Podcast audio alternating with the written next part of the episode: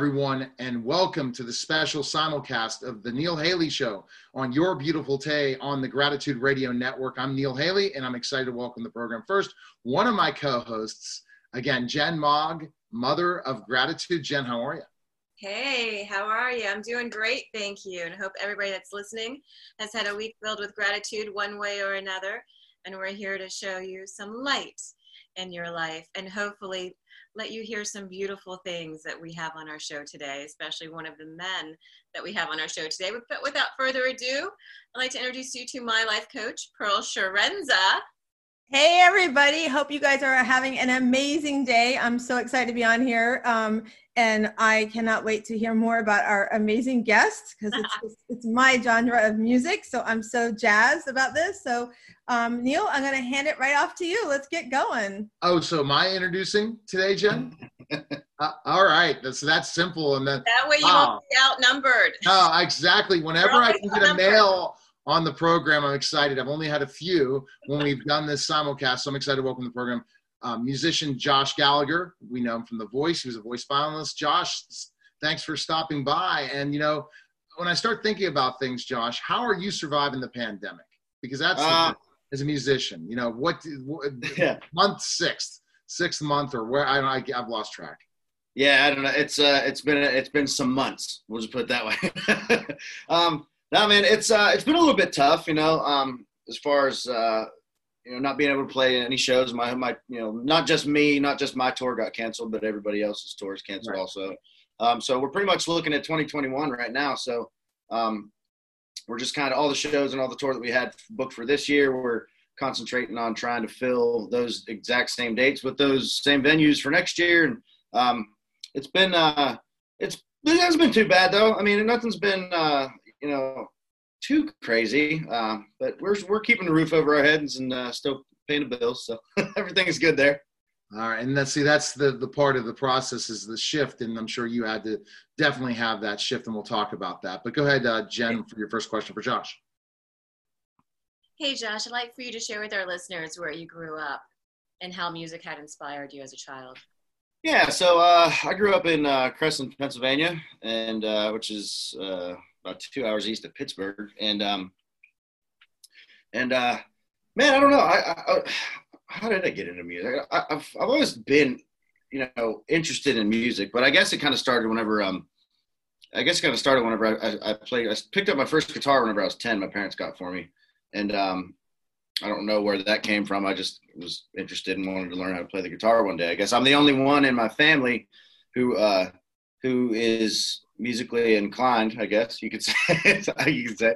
So um, so I don't really know where it came from. You know what I mean? I don't I don't know where the inspiration for me wanting to learn to play music and uh, get into it came from. It just kind of happened one day. But um, yeah, I'm all self-taught. I started playing whenever I was 10, and um, and uh, it just kind of went from there. You know, growing up in uh, small town, playing different uh, little garage bands and little punk rock uh, bands. You know, the garage bands that kids do, and and uh, played in a couple of those. And we played around the area quite a bit whenever we were younger and middle school and then into high school a little bit. And then and then uh, once everybody got into high school we kind of you know went our separate ways. Everybody got busy with uh, with jobs and sports and girlfriends and all other stuff. So um, so uh, but I can I still continued to play even though I was I was still playing you know I was playing baseball and football in high school. Um, yeah so I just always played music. I just never really looked at it as a as a career choice. You know, what my goal was whenever I was in high school was to uh, I wanted to play pro ball because. I was I was a, I was a really good baseball player, and uh, I miss playing ball. Sorry, sidebar. But but uh, but no. So I always played music, and uh, and I was always I always used to be really shy. You know, my parents would ask me if uh, go get go grab your guitar and play us a song. I'd be sitting on the porch, and I'd be like, nope, I ain't doing that. You know, I was always really really shy about it and then um, you know graduated high school and then i went to uh, penn state mckeesport to play baseball.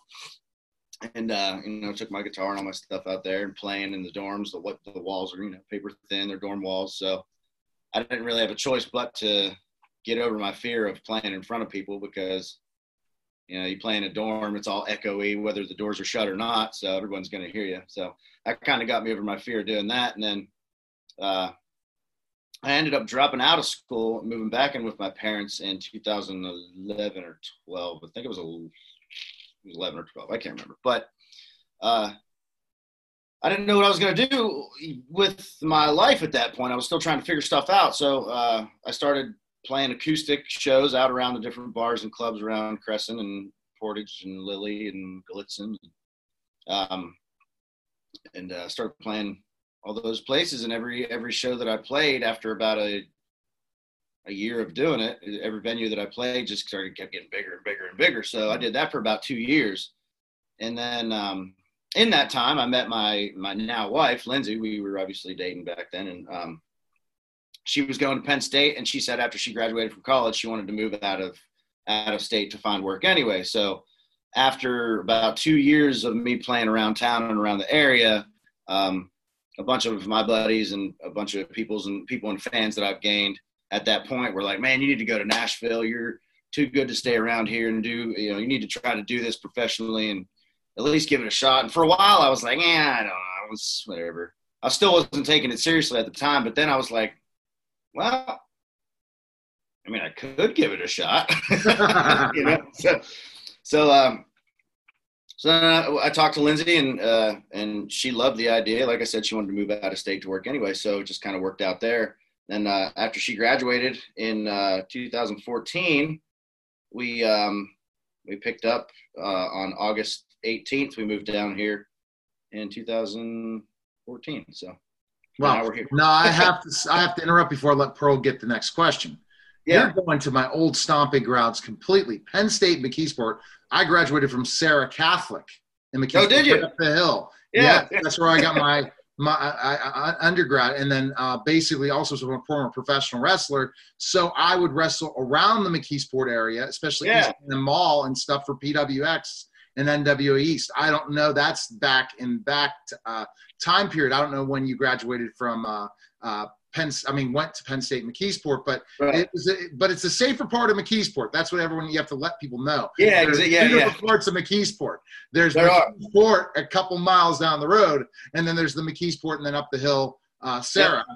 which is yep. really East McKeesport, right? That's how. Right. Yeah. Yeah. Yeah. Yeah. Exactly. That's pretty cool. Small world. Look at that. yeah. All these different kind of connections. I live in Gibsonia in the Pine Richland School District area now. So okay. Nice. That's, that's, yeah, I got you. All right, cool. so Pearl, next question. But so I didn't know the connectivity. I heard Pennsylvania. They always say that they think that Pittsburgh's close to Philadelphia.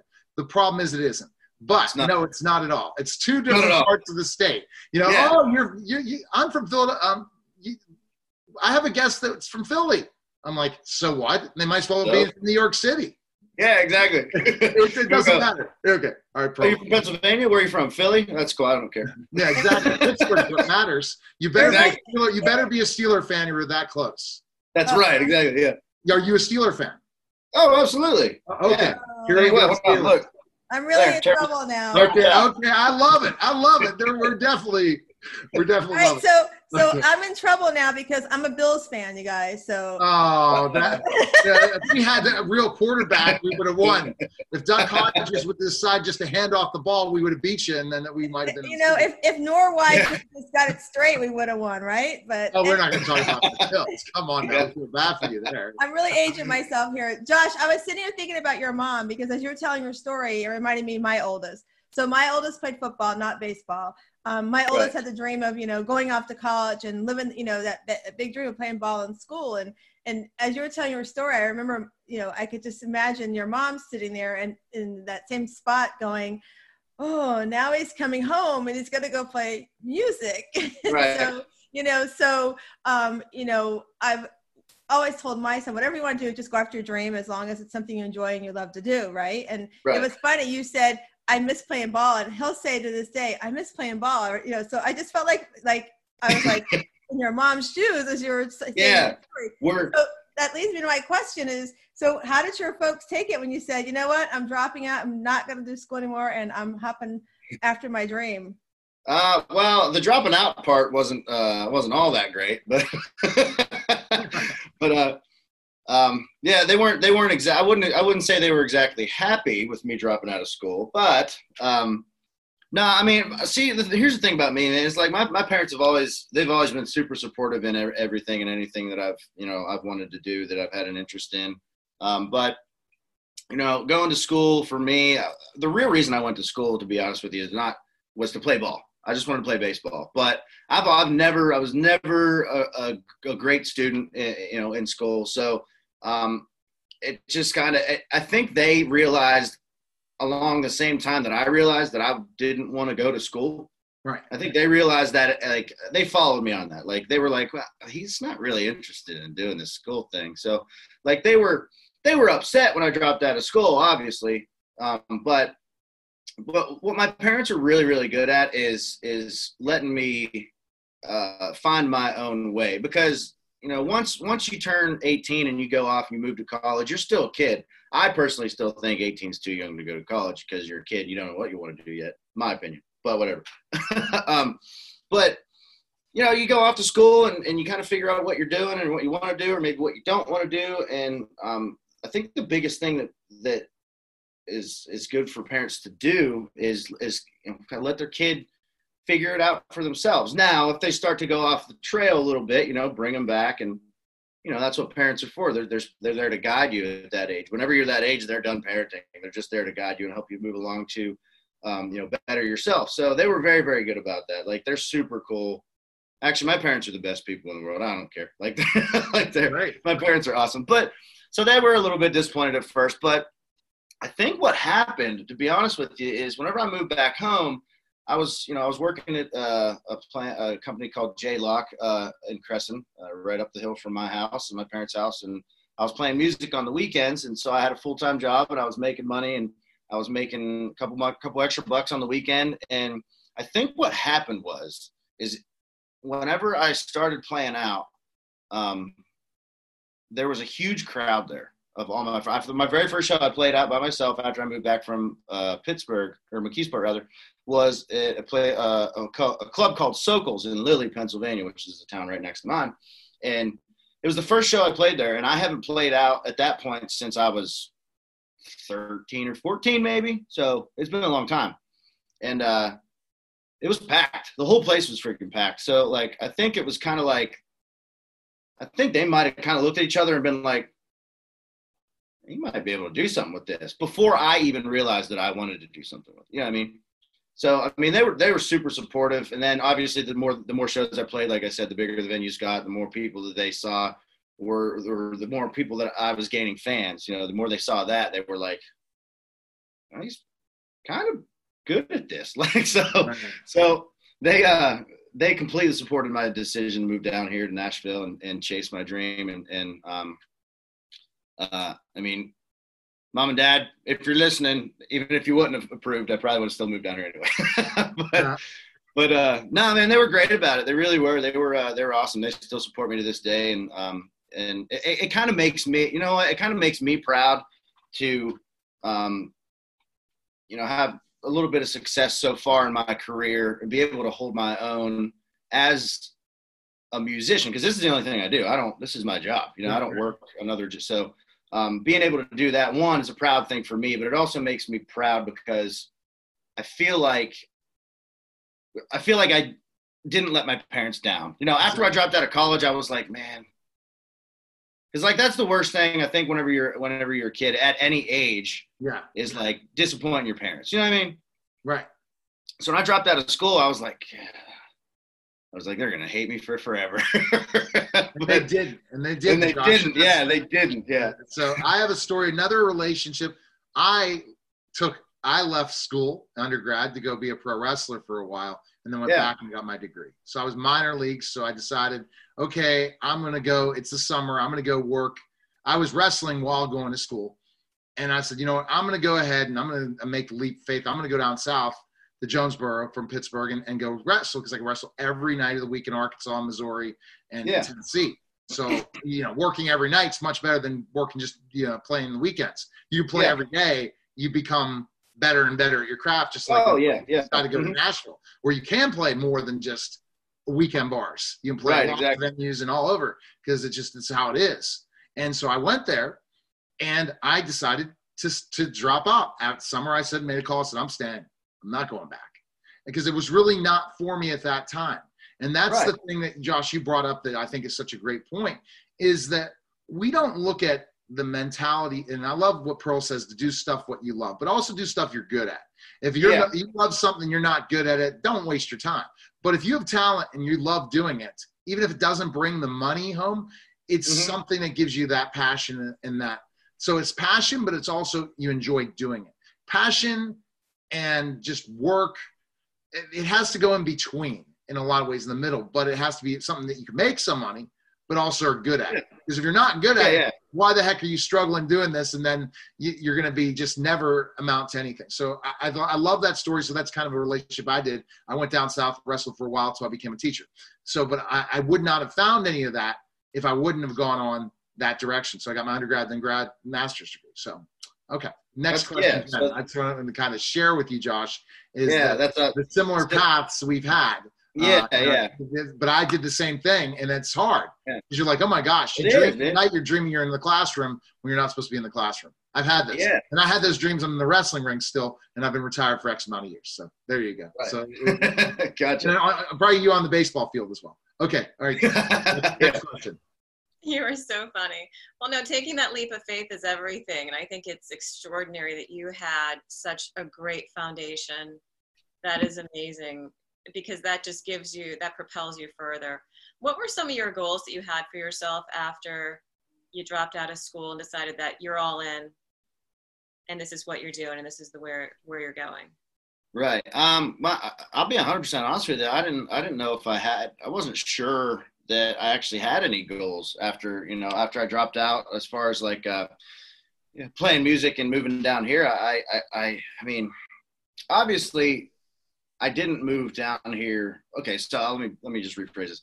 I, so I moved down here to sign, you know, to try and sign a record deal. Obviously, like that's what majority of people move down here to do, whether that be a record deal or a publishing deal or whatever, you know. So, um, so that was that was my ultimate goal, and um, and uh, but I, I still didn't know. I didn't know how I was going to get to that point because I've never, you know, at that point when we moved down here, I knew I was going to be playing music. I just didn't know how to get in. I didn't know how to get my foot in the door. I didn't know anybody down here, so um, I just kind of went around bar to bar and and asked who booked each venue and each place, and they either gave me a number or told me the manager will come out, and the manager never came out, or the manager did come out. Or so, um, and then I I, uh, I met these girls, uh, uh, Haley and Sarah. They're a duo in Steel Blossoms, and they're actually from Pittsburgh also.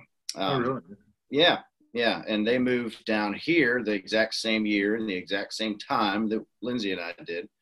Didn't know each other before that. Just a coincidence that I, you know what you know what I think it is. I think somehow people from Pennsylvania just somehow flock together, all wherever, all over the world, all over the country. I feel like that happens all the time for some reason. But so I met these girls, right? Uh, Haley and Sarah was um, with the Steel Blossoms, and uh, they were playing at a bar called Tootsie's, and they said to me that Tootsie's does every Saturday from two to six, I think it was. They do uh, open auditions if you want to go uh, sing with the house band, and uh, whether that be sing or play drums or guitar or whatever. Um, and you can go audition and sing or play or do whatever your instrument is, and then uh, go.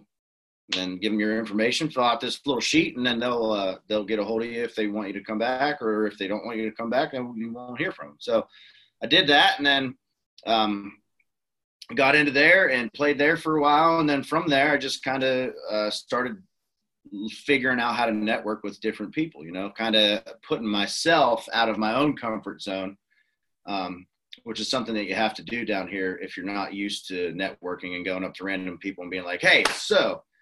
You have something and I have something. Let's work something out. You know what I mean? So, uh, I had to get over that fear. So I just started networking with people in the uh, in the Tootsie's Honky Tonk Central Rippy's organization, and then started meeting other players who played at this other place and this other place, and um, just started doing some more research and using those connections to get to this connection to get me to connect with my producer, who I still work with now. For my producer, hooked me up with this label and this publisher and this all the good. so it's just kind of like a waterfall effect you just kind of you just got to really put yourself out there and and do it because nobody's going to do it for you. You know, so you really gotta you really gotta make yourself. Actually, to be honest with you, I think the best way to do it is to make yourself uncomfortable and really step out of your own shell and be a little bit forward because no one's going to do it, do it do it for you. One and two, you just got to start beating down doors. You know, um, that's just kind of how you got to do it. There's no real formula. So as far as goals go, I was I wasn't really sure. You know, I wasn't sure how I was going to get to the goal of signing a record deal or a pub deal or whatever. But um, did you have and, one uh, song that came across? Is this is like your signature song? This is your because you write your own music, right? Yeah, yeah, yeah, yeah. I do. I'm still yeah. So uh, no, at the time I did. I mean, I was writing, but um, uh, I wasn't writing uh, a whole whole lot. You know, I moved. You know, I actually learned about the whole writing side of the music business here in Nashville after we moved down here. You know, so I was writing a little bit of music back home before we moved here, but um, I didn't realize uh, the the whole music, uh, the songwriter side of the music industry till we got down here. So, um, and they kind of did the same thing, you know, with, with songwriting. I got, uh, I started getting into these little songwriter groups and circles and started meeting this person and said, okay, cool. I wrote this song with this person. It's good. I wrote this song with this person and it was okay. So maybe give them another shot, but definitely go back to this person. And this person leads you to that other person who they write really good with. So then they bring you in on a write with those two. So it's just, and then it just kind of trickles from there. So, um, so yeah, I mean, I, I, I still, I still have, I still haven't signed my, I still haven't signed my record deal or my pub deal. We're shopping right now for, for, um, for different record labels and publishing companies. But, um, but the, all the prep work and all the things that I've done over the past six years, I wouldn't, you know, I wouldn't be able to sit here, probably even with you guys, be honest with you, right now, without all that stuff that I learned how to do and, and was taught and, uh, you know, figured out along the way. So, um, the goal is still not quite met, but I've met a lot of small goals to get me to this point. So Well, it's, I guess so getting. I guess then uh, getting on The Voice was something that yes, that go, that helped the process. Yeah, yeah, who you are that's yeah, that that definitely helped. That wasn't uh that wasn't a goal of mine. That just was the That's right it. place, right time. To be honest with you. Yeah, so tell me that wasn't a goal, but it was a next big break to that where you want to go. Oh go. yeah, Yes. exactly. Yeah, man, for sure. So I like so before I actually got on The Voice on season eleven, uh, and before we ever even even moved down here to Nashville, I had I had auditioned the open call auditions. I, I did that twice before, one in Philly and one in New York City, and uh, they didn't take me either either one, which is fine. Something do whatever. Um, so I gave that a shot twice, and I was like, okay, well that didn't work, so on to the next. Let's figure out how to get to the next another avenue, you know. So moved down to Nashville. Moved down to Nashville. I was playing at a play. I was playing at a club or club bar called uh, the Row. It's over in Nashville. It's in Midtown, and um, it's a little small place, acoustic set. It was a Thursday in June. I'll never forget it. And it was just right place, right time. The guy that books that place just so happened to have connections with American Idol and The Voice. And while I was playing in the middle of my set, he goes, "Do you want to audition for The Voice?" And I was like, "Sure." You know, what could it's not going to hurt anything. So, uh, so he took a couple videos and sent them to his contact. And about 20 minutes later, while I was still playing, he goes, "All right, they want you for a private audition in Atlanta next week." So that's just like that's how that happened. So that wasn't there wasn't a goal for me to move down to Nashville and try to get on the voice, but it was right place, right time to help me move forward to gain to to you know achieve the goal that I'm trying to you know so. There you it's still the goal the goal still has yet to be reached but the voice was a blessing. That that is that has helped so much. Well, you you said a couple of things there, like stretching your going outside your comfort zone, stretching your comfort zone. You know, you might not have a goal, but like, don't be afraid to be afraid, right? Don't be afraid right yeah yeah jump Mhm. into it. Don't be afraid to, you know, put yourself out there because if you don't put yourself out there, nobody's going to know who you are. If you sit back behind the four walls or at a job, nobody's going to know who you are. So I think that's really awesome because it's a lot of what I do when I coach the women that I coach. Is like if you say and you don't go after a goal, at least try to go after a vision or something that you have a passion for. You'll never know if it's going to if you're going to be great at it. So and Right. like you said, you always be performing. Like you're at the right place at the right time. If you hadn't been doing your performing that you normally do and just said, "Oh, it's not working. I'm just going to go here and you know play this the set," you know, Yeah. who knows what would have happened? You know, I watched them. a friend of mine's daughter. Her um her name is Brooke Eden. She's I don't know if you've Yeah. met her. Um, yeah. I've watched her grow up. I watched her, you know, over in West Palm Beach where I grew up. I've watched her go through the whole process, like what you're doing, and like she never gives up, you know. So the so to never give up on that goal, even though you don't have that, you have a goal. You just, you know, you you said it twice. Get, you know, get get signed or get a pub sign. So you've got that goal, but you're still chasing it. So yeah, Exactly. Yeah. just to say to go after. I think that's really important that people get that from what we're talking about today. That's, I think that's a, I think that's such a big thing, and I agree with you. Uh, it's man, it's like even today, even still now to this day, there's some stuff that I'm like, I don't know, I'm not really comfortable with that. But then I'm like, you know what? I've done this so far in my career. Screw it. I'm just gonna, I'm just gonna do it. You know, like there's there's a lot there's some things that I was like that I still kind of have going on right now. I'm not, I can't exactly talk about it, but that I'm still kind of hesitant on. But I know in the back of my head that if I just make myself super uncomfortable and go for it, that something positive is probably to come out of it, you know? So you just got to make it's like, if that's the one, that's the biggest fear I think people have to try to get over is getting over the fear of doing something. that's such a hard thing to do. But if you can learn how to do that and, and, you do it over and over. It's just like repetition. It's just like playing or, or, or hitting batting practice or whatever. It doesn't matter. It's just reps, reps, reps, reps. And the more you do it, the better you get at it, the more confident you get at it. So it's uh it's I, I completely agree with you on that. All right, Jenn. I know what you're thinking. You have questions on the voice? You want to know some of the experience? Yeah, I wanted to know: is there was there a scenario of gratitude, since my show is about gratitude, Yeah. um, that you had that just that just hit you from being on The Voice or during that whole time of being? Uh yeah, just getting on the show in the first place. yeah. Um yeah, right. Well, yeah. Well, one, yes, one. First of all, yeah, getting on the show in the first place. But like the the thing, for, you know what, you know, it, here's when it hit me that like, wow, this thing's this is real. Like, some stuff could actually happen after this. Like, uh, it was the, uh it was, it was after I got. It was after I sang my save song, which was "I Drive Your Truck" by Lee Brice, and uh all my fans and everybody voted for me to save me on Twitter. And it was at that point because after I can't remember what song that I sang before I sang my save song, but Neil Haley here. Lensec has been a sponsor of the Neil Haley Show and Total Media Network for around a year and a half. And I wanted to tell you a little bit about Lensec. Lensec has been a pioneer in IP security video since 1998. The company is a trusted security partner with experience around the world. Lensec has experience working with customers in higher education, K through 12 education, government, public safety, critical infrastructure, healthcare, commercial, and more.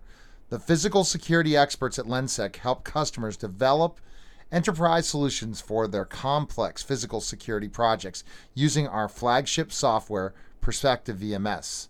Lensec's enterprise level video management software, Perspective VMS, is a browser based software that streams and captures IP security camera video. The latest version of PVMS uses HTML5 interactive features in a thin client application that is designed to provide real time situational awareness. Access control and other advanced features are integrated into a unified security platform, creating an ability to track behavior and movement while monitoring the live or recorded video. For more information, please visit lensec.com. And now back to the show. Celebrity Slots. Free spin. Free to play mobile social slot games in the likeness of your favorite celebrities. Making money. Spin to win celebrity experiences through sweepstakes. Free to download, free to play. Yeah, baby. What are you waiting for? Win meet and greets, celebrity merchandise, gift cards, and more. Download Celebrity Slots today. LA to the time I got back here uh, in Nashville, it was seven months. Um, seven months of filming, and obviously that was back and forth. We didn't stay out there for a whole seven months, but um, it was seven months of filming back and forth. We go out there for a couple months and be back here for one or a month and a half, and go back and you know. Um, so it was a long, it was a long period of time that I had chunk, that I had to take out of my life to not knowing whether it was going to help me or hurt me or not. You know, so that was the big risk that I that I was taking. But it was like that was the point though. Was when my save song was whenever it was whenever it hit me. Yeah, because I was like I was like man, I, I was like, and it, I'll be 100 percent honest with you. I was like, I'm going home, and I was perfectly fine with that because at that point I made it to the top. I think it was top 10 Wow, or something at that point, and I was like, top 10 out of 94,000 people is Exactly. awesome. Like that's so good. Yeah. That's so hard to do. And you did know, it. What was so- your saved song? Yeah. Mo- What's that? What was your saved song that brought you back? Uh, I sang. What did I sing? Uh, I drive your truck by Lee Brice. And that's funny because I had Lee on my show. So I've interviewed Oh, Lee. nice. So, yeah, so Lee was great. He's supposed to hook me up with um it's not Clint Black. Um I've already interviewed Clint. Um uh Garth Brooks. He says Yeah. okay, they might be doing something together. I and I said and he brought up, oh, I'll get you get you Garth. I said, okay, we'll see Lee. But no, but uh, that's funny. That's another coincidence. How many more coincidences are we gonna have on the show today? I know. Well, hey, man. Yeah, that's I, I believe. I believe things happen. So we Yeah, might need. To. There's a I reason. think we just- There's a reason. we might need to talk after this. exactly. exactly. Hey Neil, I think I think we just need to, you know, you're you keep bringing these uh, men on lately, so I think um, you know you're getting that view, that little top table view thing happening more often here. Yeah, well, yeah, Yeah. well, I don't know how many men we have to count. I, I've lost track, but not that many. It's mostly women. But no, so, I, so I have a question, Josh. So, um, your your upcoming song, um, tell us about that and what's the reason. I love the title. I want you to tell everybody the title about it, but tell us what, why the title, and a little bit about the song.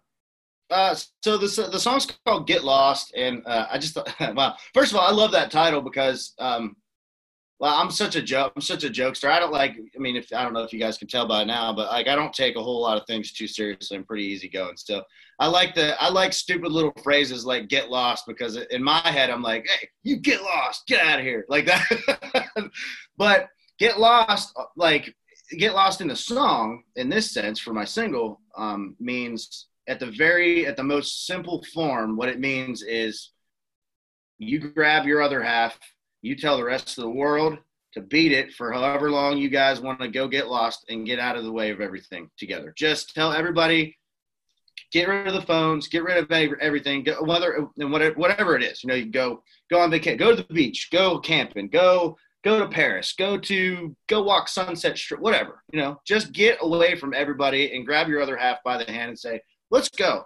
You know, I need to get like, because I know here, here's the thing, especially nowadays, it's like with all this craziness going on, I feel like people could use the, I feel like people could use a slowdown a little bit, you know, and that's kind of really what this song talks about, you know, and obviously there, there's very country lyrics in it. It talks about, you know, uh, you know, go, going out into the boondocks and uh, all that kind of, you know, country lyric stuff and packing a cooler full of beer and pitching a tent and all that stuff, you know, but but it doesn't actually mean that you know. Get lost to me means let's pick up and go. Let's go somewhere. Let's Yeah. just get out of here you know.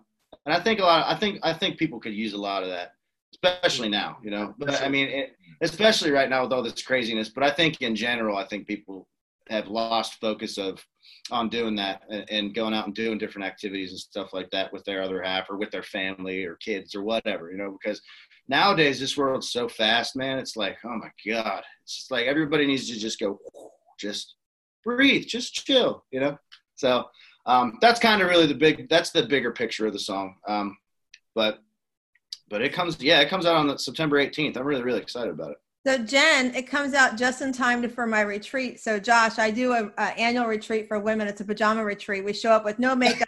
We're in our PJs all weekend. So we go and we get lost somewhere for the weekend. So I think Yes. new song we're going to be adding to our song list, and it's perfect because our retreat is September 23rd. So you're coming at the right time. So we'll make sure we Well- We'll do some Well- selfie for you and get some playtime it for No, you. he wants Yeah, to. tag, tag me in it. I'll repost it. And hey, you know why? You know why I released it on September 18th? Because I knew you were doing a retreat. I knew- Added to the theme. Added to the theme. yep, I love that. that's awesome. Absolutely. so that. you're gonna wear PJs too, right? Yeah, Good I'll job. PJ. What was that? He's wearing PJs right now. You just didn't know it. Oh yeah. Well, t- I just got out of the woods. I was hunting this morning, but yeah, technically I'm wearing PJ. Okay. Is that what you caught behind you? No, that was last year's kill. Um, I didn't see anything this morning, but um, there's always tomorrow. So Is that your, your bow and arrow? What was that, Jen? The bow and arrow and the and the buck? yeah, yeah. So I killed uh, I killed that buck last year uh, with my during archery season, and uh, I actually. I, whatever. I have a I have a bobcat right in front of me. You guys can't see. Uh, I grew up with bobcats. yeah, Being on, yeah, they they, Yeah. they killed it, and it was it was in my brother's room. I always grew up with all that hunting stuff, Yeah. and I love it. I love So it. you get it. Yeah, you get it. Then you get it. So I had a bobcat They growing got it. up. My grandfather gave me, and I always had it in my room when I was a kid growing up. This is just so strange, but they're This is just. a weird. This is like what is this like three or four, five? Wait, but Josh, so, so I, what I love what you just said, Josh. So I would go visit my uncle in upstate New York and outside of Albany. And um, we would go, we went one time, it was hunting season, and I didn't know it. We're sitting in the kitchen. He's like, hold on a second. I'm like, what? Because he had all this land he owned. He's like, I'll be right back. And he goes out and he like gets a deer. And I'm like, going, what? like he just, I'll be right back. Yeah. He's in his patio and, you know, grabs grabs the deer. I'm like, he goes, I'll go get it later. I'm like, oh my gosh. it's our first time ever around hunting. So. That's awesome. That's Yeah, awesome. I gonna want know I gotta want enough land where I can be able to do that someday. Just be like, hey, uh, hold on one second. Bow. Okay, I'll get later. Now, Josh, I want to take back. You said you went to the final. So the ten. Who was the best mentor on The Voice for you that really helped you the most? Uh, well, I, that's tough, man. I mean, so I, got, I was on Team Blake first, um, and he's awesome. That dude's so cool. Um, I lost my knockout round, and then I got stolen by Adam, and um, Adam's great too, man. Like they're, I just don't like. I honestly don't have one bad thing to say about any of the coaches that were on there, or any of the staff, whether that be guitar tech or producers or catering or whatever. Like there's everybody on there was the whole entire crew was just awesome. Um, but uh, I got to meet Garth Brooks while I was on there. Another coincidence. Um, Yes. Weird. So you're getting me Garth, right? You're gonna. T- Oh, you're gonna yeah, I'll get you. yeah, I'll get you Garth. too. Yeah, me and Leo work on I'm getting on you that Garth. show. I'm on that show when we do Garth, okay? Yeah, yeah, yeah. Um, but no, um, Garth was super, super cool though. Um, so I got to I got to meet him. Uh, Bette Midler, I got to meet her also. Um, she was really, really cool. But I, I mean, I don't know, man. It's just like I grew up listening to country music and. And you know, like I said earlier, you know, I, I had my phases growing up. I was like in little punk rock bands and garage bands and stuff. And I still that's that music still holds a place in my heart, which comes through in my music with you know all the heavier, distorted, overdriven guitars and stuff. But um, but I've always been a country music fan. And so so meeting so meeting Garth and Blake was just like Wow. I was like, this is pretty cool. What year was that season of The Voice? what year? Uh, 2016 in the in the fall. Of, fall Okay, season. so I have to remember I've done tours with them for the last uh, working with NBC Yeah. radio slash TV tours with the finalists for probably the last three years. Some of the different. Okay. Yeah, it's pretty interesting. You get an interview ten of them, and you get them in like they give you four an hour, and you're like, you did the tour, you know exactly that Oh, tour. yeah. Oh, Or you're on with Oh. this station, okay? You four are on for eight minutes. It's like Exactly. eight minutes? Are you kidding me? And then you're just like round robin, round robin. But they all say that. But it's something yeah. about people who get on The Voice are so humble. I ask the same questions and they talk about it, but they never talk about themselves, Jen.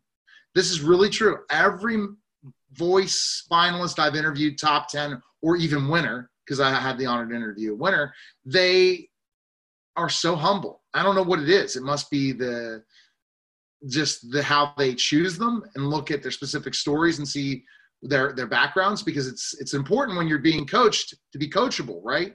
And then I'll throw Oh, it yeah. to question Jen. Well, when you're when you're humble, you're grounded. I think that that's one thing Mhm. that's really um, needed in the country. You know, if you're going into country western or country, I grew up with country western. Um, Yeah. It's it's you know you have to have that grounding because your your music's got to be authentic. Country music has to be authentic. It has to be real. It can't you know it's it's just one of those and you have to identify with the pain you have to i mean it's it's so soulful Yeah. um you know what i mean so and i and i write a little bit but um i, I love songwriting it's just getting getting it getting stuff and getting it in there who are some of your um your heroes growing up in the country music world Oh man, uh, it's tough to pinpoint just one, um, or even a couple for that matter, to be honest with you. But um, one of my fondest memories, or some of my fondest memories uh, that I growing up, um, I remember, I always remember going out to uh, going out to camp. We had a camp out at Glendale, Glendale year round, which was about 30, 40 minutes away from our house. And um, you know, it was a year round, so there's there's uh, a part of the campground where people just lived there, and then there was other places where you can, you know, you can rent cabins and tent and you know back your trailer in. And we had a permanent campsite there that my uh, that my pap had, my dad's dad had back in the 70s. Then obviously my pap died, dad took it over. Um, uh, but so we were always out there all the time, and there was always country music playing, always through uh, out of you know out of our out of our camp, and um, I just for some reason the one of the very first country artists I ever heard was uh, Toby Keith. Mhm. Whenever I was younger, you know. Um, and uh, I, I just don't know what it. I just, I- I'm just like, I just picture the camp, and it's just this barn red, screened-in porch built onto the side of a super old trailer that I don't even know how they backed it in there. Like, just like, just like it's like the coolest place in the world. But um, that's like one of my fondest memories is is of country music out there is is, is listening to Toby Keith out there at camp, just sitting around the fire or uh, cooking hot dogs or whatever, grilling, eating, fishing, whatever. So, um, and then we would always go. We anytime we'd be driving around or we'd have to go to wherever, you know, I'd be in the back seat and um, mom and dad were at that at that time. Mom and dad were uh, big into uh, Rascal Flatts, their Melt album, which was I think was their first album. Oh no, it might have been their second. I think their first record was self-titled. Doesn't matter. But um, so I remember listening to a lot of Rascal Flatts growing up too. Dwight Yoakam. My dad loves Dwight Yoakam. I used to listen to him a lot too. Still do. So um, to say to pinpoint just a couple heroes is is is really really tough. But I mean, I I still I think I firmly believe that my country influence uh, you know, strongly came from the music that my parents listened to. You know, because when you're a kid, you're you don't get a choice. You just listen to what your parents listen to. So, so um, and and and in this case, it uh, it ended up working out because I love country music. But um, no, man, my my biggest heroes and biggest influences are you know I'm a, I'm a huge Eric Church fan.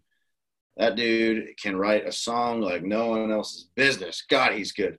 Um, he just came out with a new single, Crazy Land. Uh, I think yesterday or day before. If you guys haven't heard it, check it out. It's really, really good. But um, I love Eric Church. Um, there's some new writers coming up that I'm really, really, really into. Uh, Hardy's a really, really good writer. I like his style of music and his writing. But um, I just, I just kind of have a lot of different influences, you know, that I still listen to from growing up to, you know, to now. But I mean, in our even in our sets though, we still we, we cover we do we're, we're doing a cover set. We do a lot of Toby Keith. We do several um, Dwight Yoakam songs, and and uh, so it's just I, I would say those two probably from my childhood are probably the biggest influence on my on my country music career early. You know.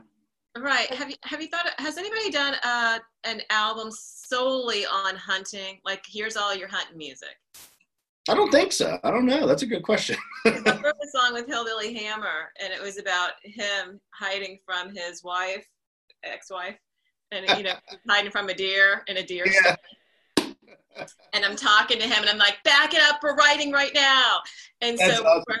and I'm like, "Why hasn't anybody done an entire album on just hunting?" Yeah. Maybe I'll be the first one. You already have an idea, Josh. You got to write Yeah. it down. There Hey, you go. I got, Exactly. I got some stuff for it. I love Perfect. it. So Josh, um, to build off of the Outdoors Network. There you go. There's Oh, There you yeah, go. Perfect. Yeah. Yeah. There you go. So, um, so kind of follow up on what you were saying. So we were talking about COVID and how it's changing everything and the concerts and stuff. So I'm going to really age myself here when I talk to tell you what I'm, my story is that I grew up going to concerts with Ronnie Milsap and Conway Twitty Yeah. and Kenny Rogers, and that was back in the day that I was the shortest one in all my friends. You could get up to the stage with no problem. So that was back in the day that everybody throw their cameras on my neck and it pushed me up to the front of the stage. Yeah. Right? So, but now, you know, you have such a distance. I'm a big, I usually typically have always gone to CMA Music Festival. I've been, you know, Yeah. done all that because I, just love that and that support and that, that connection.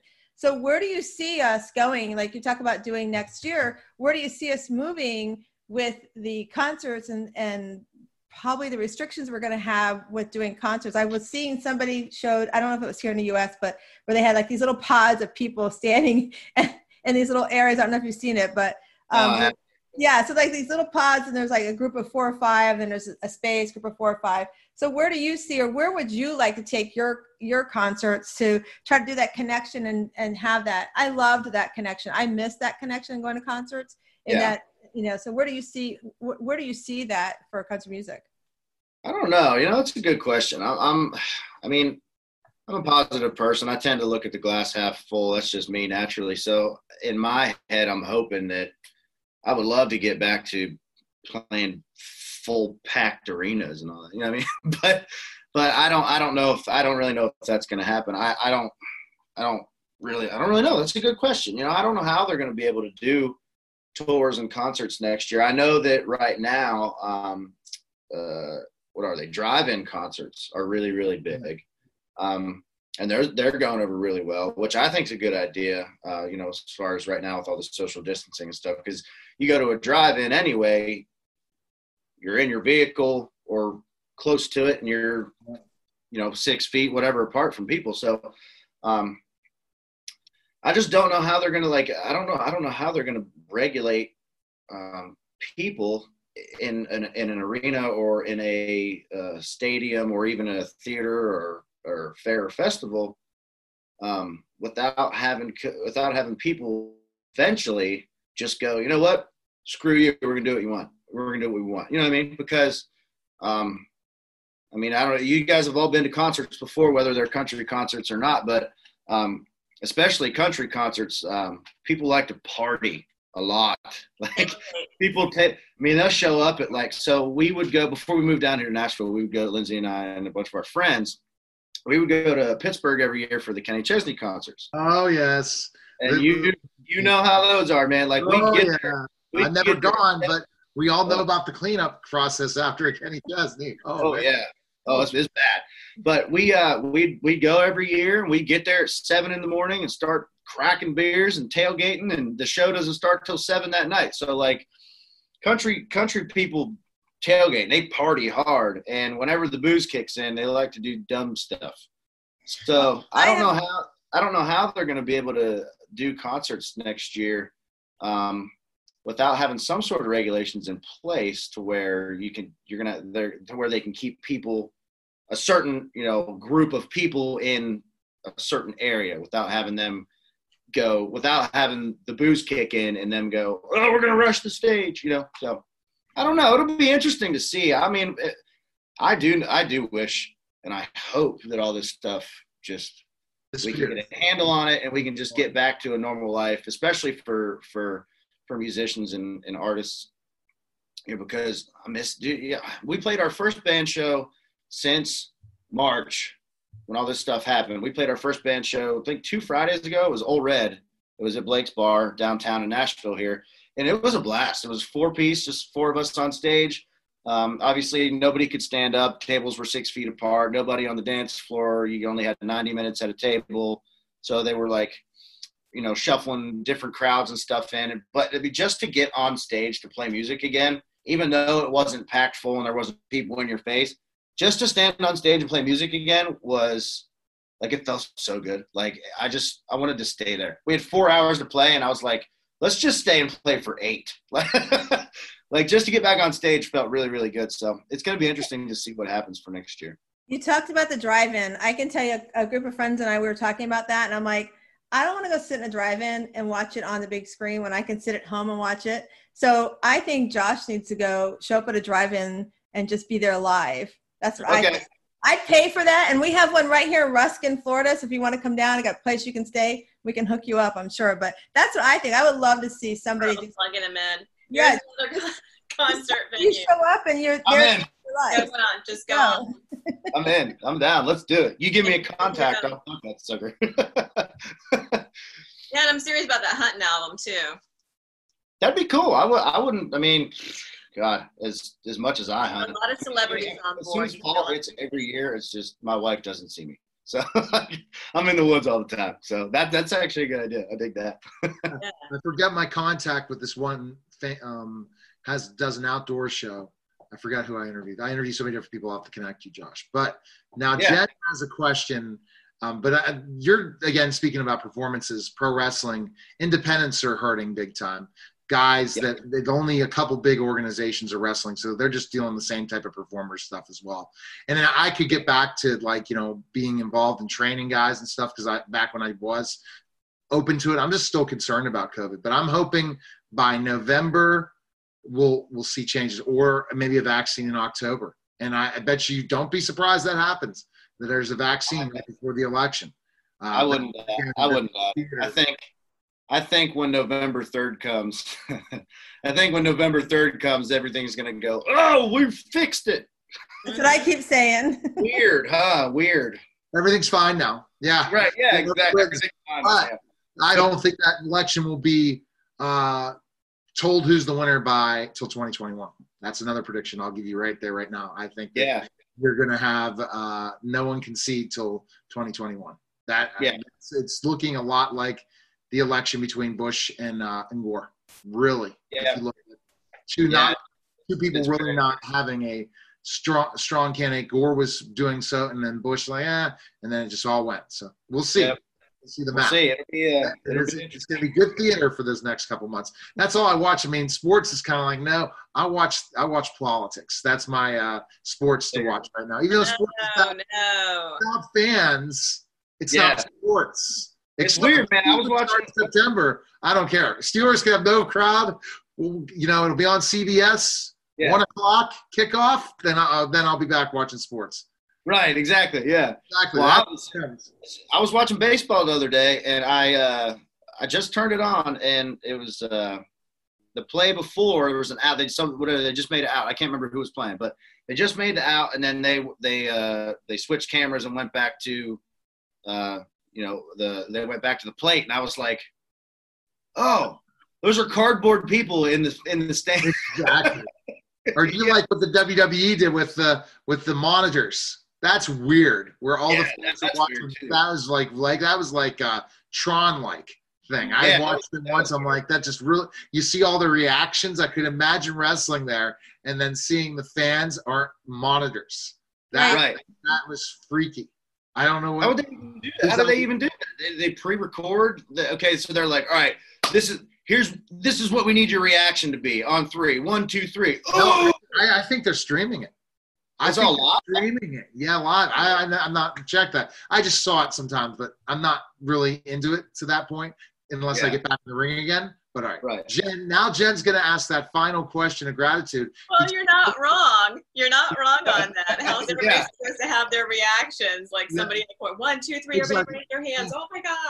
Where's Yeah, exactly. producers? That's- but you can't. You can't when, uh, it's so weird watching crowds and everything, but we'll get there. You know, November. call it wrestling in the South. You're going to have to get up with the times, man. Wrestling. Yeah. Yeah, but yes, we understand that. I know wrestling. I have good friends. Dusty Rhodes, man. That's where I grew up. Dangerous Freedoms, their show. Shout out to them that they uh, one was a is a pro wrestler and he's trying to get me to manage other pro wrestlers management to get them other bookings. So we'll see. I, I, I wear multiple hats. Jen, go ahead with your final question for Josh before we promote the album. I mean the uh, song released on. Oh my gosh. Josh, what was what's one of your favorite songs that you've written besides the one that's coming out? Uh, that's a tough one. I, I- that's a, you know, I get that question a lot, and um, It's all your babies. That's why. Ah man, yeah, right, exactly. I just like there's something about like so you, you mentioned earlier that that you do a little bit of writing and Yeah. um you said that that's like one of your favorite things to do and I for me that's my fit like ah don't get me wrong I love standing on stage and chugging beers and playing music and partying with the crowd and like I love that so much but like I love songwriting. Like I love it so much. I love taking an idea from here and figuring out how to make it good and oh this is what the hook should be. And then okay well let's put a flip on that hook to make that hook really land and nail and hit you right in the chest. And taking that putting it on paper and then writing words and putting those words in a line in a phrase in a verse and chorus and then at the end of a few hours you're like well here's what i have. Like there's something so cool about that for me. It is, it is, and you're, you know, you're inspiring me on one of the songs that I'm writing, so that's kind of cool.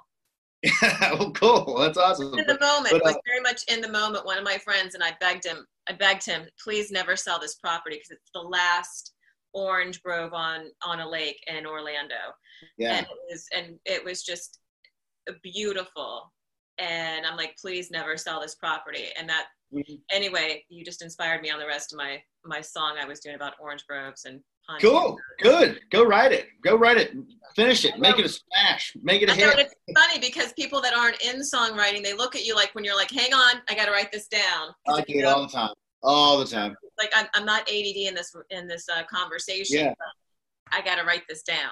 Yeah, I do that. Oh my god, I do it all the time. And, and Lindsay will catch me too. Like we'll be out hanging out with friends or or whatever at a party or whenever we could go to the bars and um, be hanging out, BSing, and and whether I'd be we'd be around songwriters or not, we'd just be you know, and, and I would do that, and she would catch. She she's she's good at catching me doing it because I'll just start going like this. Like we're having a conversation right now, and I'll just go like this. I'll go.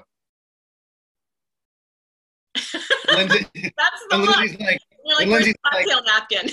yeah, exactly. Lindsay goes, "Oh, you're thinking about something." I said, "Yeah, give me a second. then I was, I was like, or I'll do that, or I'll go, "Whoa, wait, wait, what did you just say?" And then they'll repeat it, and I'll be like, "Okay, I'm write that down." like Perfect. it's weird. So yeah, so yeah, I'm not looking at you like you're crazy at all, for sure. I completely get no, it. But you understand. You understand. yeah, I do.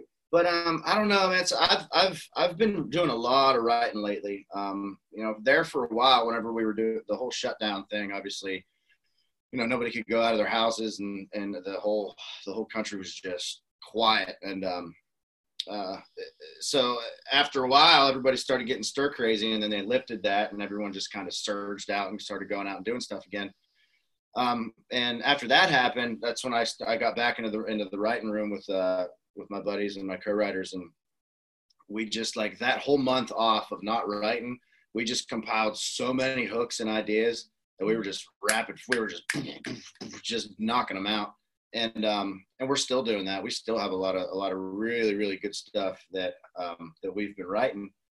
But my favorite song oh man that's that's a tough one. I would probably have to say that um so i just wrote uh, uh about a month ago maybe now but I wrote a song uh, called um, "Bright Side," and it's a little bit. It's it's not. Uh, it's definitely not m- modern like modern country rate like you know country radio modern stuff like that but it it definitely it could be it's written a little bit more so the the the instrumental melody on it is a little bit uh, a little bit uh, ominous and dark but there's a beautiful the, the the vocal melody over top of it's real pretty. That's one of my favorite things to do. It's like when I'm writing a slow song or a ballad or something. I love putting really dark chords or really pretty melodies over top of really dark chords. That's one of my mm-hmm. I love it. So that's that's what this song is. It's called Bright Side, and I want to thank you for being on your beautiful day at the Gratitude Radio Network. Um, we've been Thank you. I listening to appreciate Josh you. Gallagher, and his single is going to be released September 18th called Get Lost, which we hope all of you will, whether you have a significant other or not. Right, Josh? that's right. Yep, that's right. Get out and just get away. Just go Yeah. get. Get away, get. Yeah, get out of here. remember, and I'd like to thank Pearl Chiarenza, our life coach, Neil Haley, my PR guy, Josh Gallagher for being on the show. You. And remember, you are blessed, you are loved, and you are sacred. Mwah. I love you. Have a beautiful